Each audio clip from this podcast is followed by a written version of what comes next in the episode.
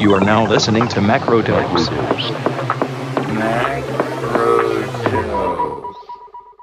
Hello and welcome to Macrodose, a podcast hosted by me, James Meadway, that brings you your weekly fix of everything economics in a quick 15 minute roundup. Each Wednesday morning, we bring you the key stories making the news and the analysis you need to make sense of them. On today's episode, we'll be looking at the strikes that are spreading across the UK, from the railways to the teachers to nurses and oil workers. First, we'll look at the economics of the strikes themselves. And then, in part two, we'll put this movement into a historical perspective because it helps show the real importance of what's happening away from the media hype. And finally, for our third story of the week, we'll reflect on the UK's worsening energy crisis and how record levels of debts could push households over the edge this winter. On to our first story today the sudden upsurge in workers taking industrial action. Uh, sixth form teachers are due to walk out this morning. Further Royal Mail strikes are planned, and perhaps most notoriously, the rail unions are planning further action. And for the first time in its history, the Royal College of Nursing has called for strikes at the end of December, potentially joining other health workers who are currently balloting uh, for strike action. Now, underneath the headline grabbing national strikes there have been a flourishing of smaller disputes, often in the private sector, which crucially have been winning victories. Lorry drivers up and down the country been winning double digit pay awards. Local council workers, like bin workers, been winning similar local victories. In some cases, the strikes and industrial action have been taking place without workers first going through the hugely complicated legal process that's been put in place over many years that you're supposed to fulfill and tick all the boxes and make sure you ballot legally and have everything counted uh, officially before you're allowed to go on strike. It's been put in place essentially to make going on strike really quite difficult. But there's been a number of workers not bothering with that. Oil workers uh, over the summer staging a series of so called wildcat strikes. Also, in a crucial, I think, breakthrough, uh, workers at multiple Amazon warehouses, uh, and this is a company that's notoriously anti union, not just in the UK, but across the world, uh, workers staging sit down protests at these delivery centres over the kind of derisory pay offers that the company had been making. So let's be quite clear about the economics of this. The starting point is that real wages in Britain have been low and even falling for much of the last decade. Uh, a small recovery in pay over 2019, so pay rising faster than uh, inflation at the time, uh, and then carrying on into the pandemic, has been for the most part wiped out by inflation over the past 12 months or so. It's completely reasonable for workers to take industrial action and to strike under those circumstances. People are being made poorer. It's not unreasonable for them to turn around and say they want to do something about it. What's interesting now is that they're starting to have the capacity to do something about it. But that's the situation for people who work. On the other side of industry, it's been pretty much exactly the opposite picture. So, in the six months from October 2021 to April 2022, so the last period when we have good figures, corporate profits in Britain are up uh, 11.7%. And that's on top of what's been a bonanza few years with large companies in particular, uh, with the pandemic and its immediate aftermath seeing Britain's largest 350 listed companies increase their profit margins by 73%. And of course, the profits of certain parts of the economy, notably those businesses able to exploit the disruption and chaos in essential supplies over the last few years, like, for instance, oil producers and gas producers, profits have been at truly record breaking levels. This has been happening exactly the same time that most of us have seen the tightest squeeze in our wallets for, for many generations. Probably, really, in terms of how much poorer we're being made, really, since the early years of the Industrial Revolution. The wages we're getting paid typically have not been increasing as quickly as prices of essentials like natural gas, so used for heating, electricity, or food, which obviously you eat, where prices have risen uh, 14% over the last year and, and, could go up still further over the next year as, as the rather dire situation on harvests becomes apparent. So there's a simple logic to, to what's happening here if you're being paid the same, but the prices of most of the things you have to buy have gone up, someone somewhere is going to be making more profit. That's the difference between your wages and what you're having to pay that's increased for the things that you can't avoid buying food, energy, this sort of thing. It's not that companies have suddenly become more greedy in the wake of COVID. It's more that the disruptions to basic systems of economic life that COVID occasioned has given an opportunity for particularly large companies, and particularly those selling essential goods and services, to exploit the situation. If you then throw in the kind of environmental chaos we've seen in the last few years, extreme weather uh, right across the world, harvests failing, difficulties in transporting goods, and now, of course, the military crisis, Russia's invasion of Ukraine then supplies disrupted everywhere, right the way across the world, translates easily into rising prices and therefore into much, much higher profits for at least some companies. Doesn't really apply to every business. If you're running a pub or a restaurant where COVID lockdowns have forced you to close or restrictions since the big lockdowns have knocked your uh, revenue stream, your takings are, are, really down, suddenly you turn around and find that you've got this astronomical energy bill that that's easily enough to, to push you out of business. And there's been dire warnings for some period of time over what this winter could mean for small businesses. So, really, what you're getting with this burst of inflation is a big transfer of income away from most people have to work to live and towards the people who own the stuff that the people have to work and the people who own small businesses need to survive in the modern world. The obvious solution is to reverse that flow of income from going upwards and instead turn it back down the income scale. So, in other words, you want wages to increase, you want salaries to increase, you want benefits and pensions to increase. These are the things that people rely on as their income that isn't keeping up with prices as things stand. You very rarely hear it phrased like this. More usually, the problem of inflation is presented in the media and by establishment economists as exactly the opposite to a problem of excess profits. Instead, they will claim the problem is a wage price spiral, as discussed last week, and propose that interest rate rises are needed to act against it.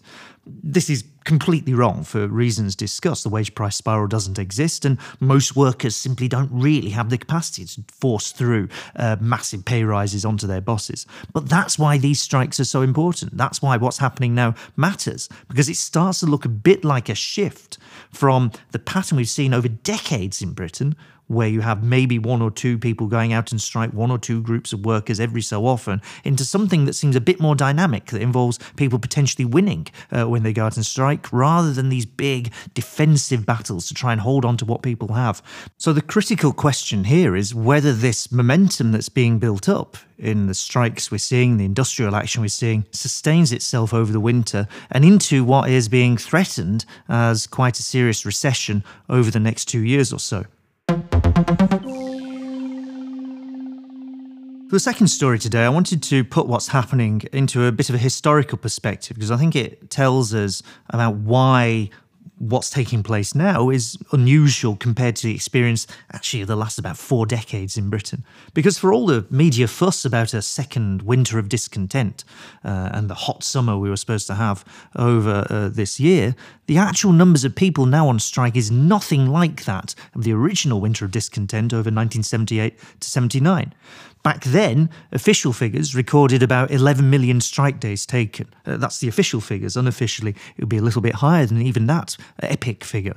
Today, on the most recent figures, 360,000 strike days were taken in August. Now, this is more than at any point since 2014, but it's nothing remotely like the 1970s. Union membership last year, meanwhile, actually fell as a share of the workforce to the lowest level since modern records began in 1995. So, about one fifth of workers are in a union, very largely concentrated in the public sector. In fact, looking back, strikes have been very low in Britain for decades. There's a clear divide that happens in the 1990s. Before 1990, not a single year since the Second World War had less than 2 million strike days taken. After 1990, not a single year has had even 2 million strike days taken. Across great swathes of the economy, and especially for younger workers, unions today are non existent. So, what's happened instead, particularly coming out of the pandemic, is something quite unusual that what we saw in what got called the Great Resignation, if people remember, that suddenly the huge numbers of people were switching jobs as the economy reopened over 2021, summer 2021 in particular, that anecdotally you could hear about people leaving one job in the morning and going off to find another one that afternoon that had better pay, particularly in sort of service sector jobs that traditionally don't have such strong unions. You know, think nightclub bouncers or people working in kitchens, things like this.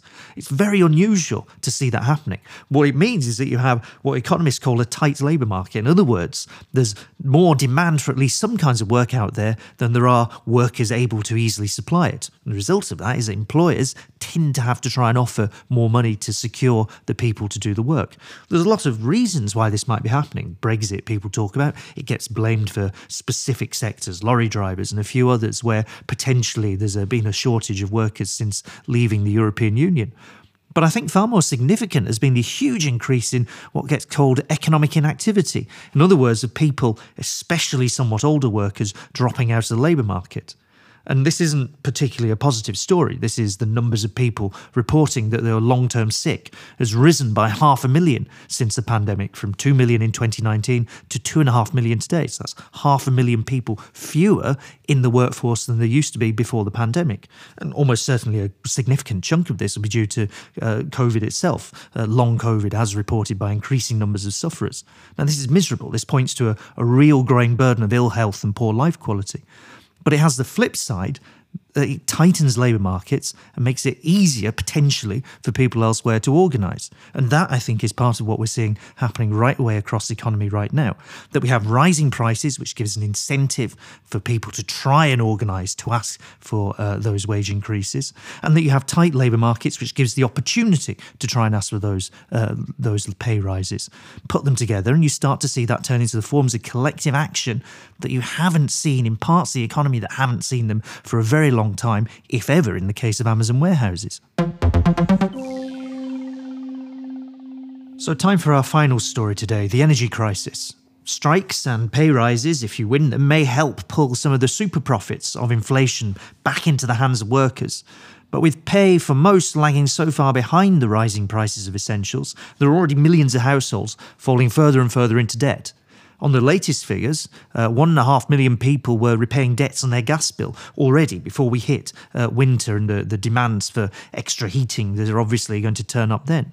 And this is the highest number since the financial crisis 15 years ago. Ahead of winter, total household energy debt has risen to £1.3 billion, a record level. This means households entering winter in an already vulnerable situation, particularly for those households with complex needs, like someone with a disability requiring attention and specific equipment that needs electricity. Although forecasts for the winter are currently quite mild, it wouldn't take an awful lot to knock a bunch of these households into suddenly finding that not only do they have existing debts that they're running to try and keep up with, they now have exceptional demands for payments to try and keep up with the cold weather. And this energy debt, of course, is arriving on top of other household debts, already also rising rapidly. Credit card debt has ballooned to the highest levels since records began 30 years ago. And high levels of debt like this leave households very vulnerable to even small shocks, financially vulnerable. So, a cold winter or the worsening recession, the forecast, of course, is from the Bank of England, is for two years of recession ahead of us, which could see thousands of people pushed over the edge financially. The obvious solution might be to think in terms of an amnesty or a jubilee for those energy debts, writing off the amounts people owe to the privatised energy companies. Of course, the privatised energy suppliers would hate this. Uh, industry figures already complaining to the Financial Times about how squeezed they have been, basically, as their sort of rickety, financialised business models being caught between, on one side, rising wholesale energy prices that they have to pay internationally and their inability to pass those costs on to consumers. But this isn't a reason to fail to take action. It looks more like a reason to stop the ridiculous insistence that the supply and distribution of an essential like energy should be left to the whims of a privatised system. We've already seen one energy supplier, Bulb, nationalise. We may find even this government has to bring more back into public ownership before the energy crisis is over. Thank you for listening to today's show. Macrodose is a Planet B production. If you enjoyed the show and you'd recommend it to friends, please consider leaving us a rating and review wherever you get your podcasts. You can find all our episodes, including our bonus interview content, on our Patreon at patreon.com slash macrodose.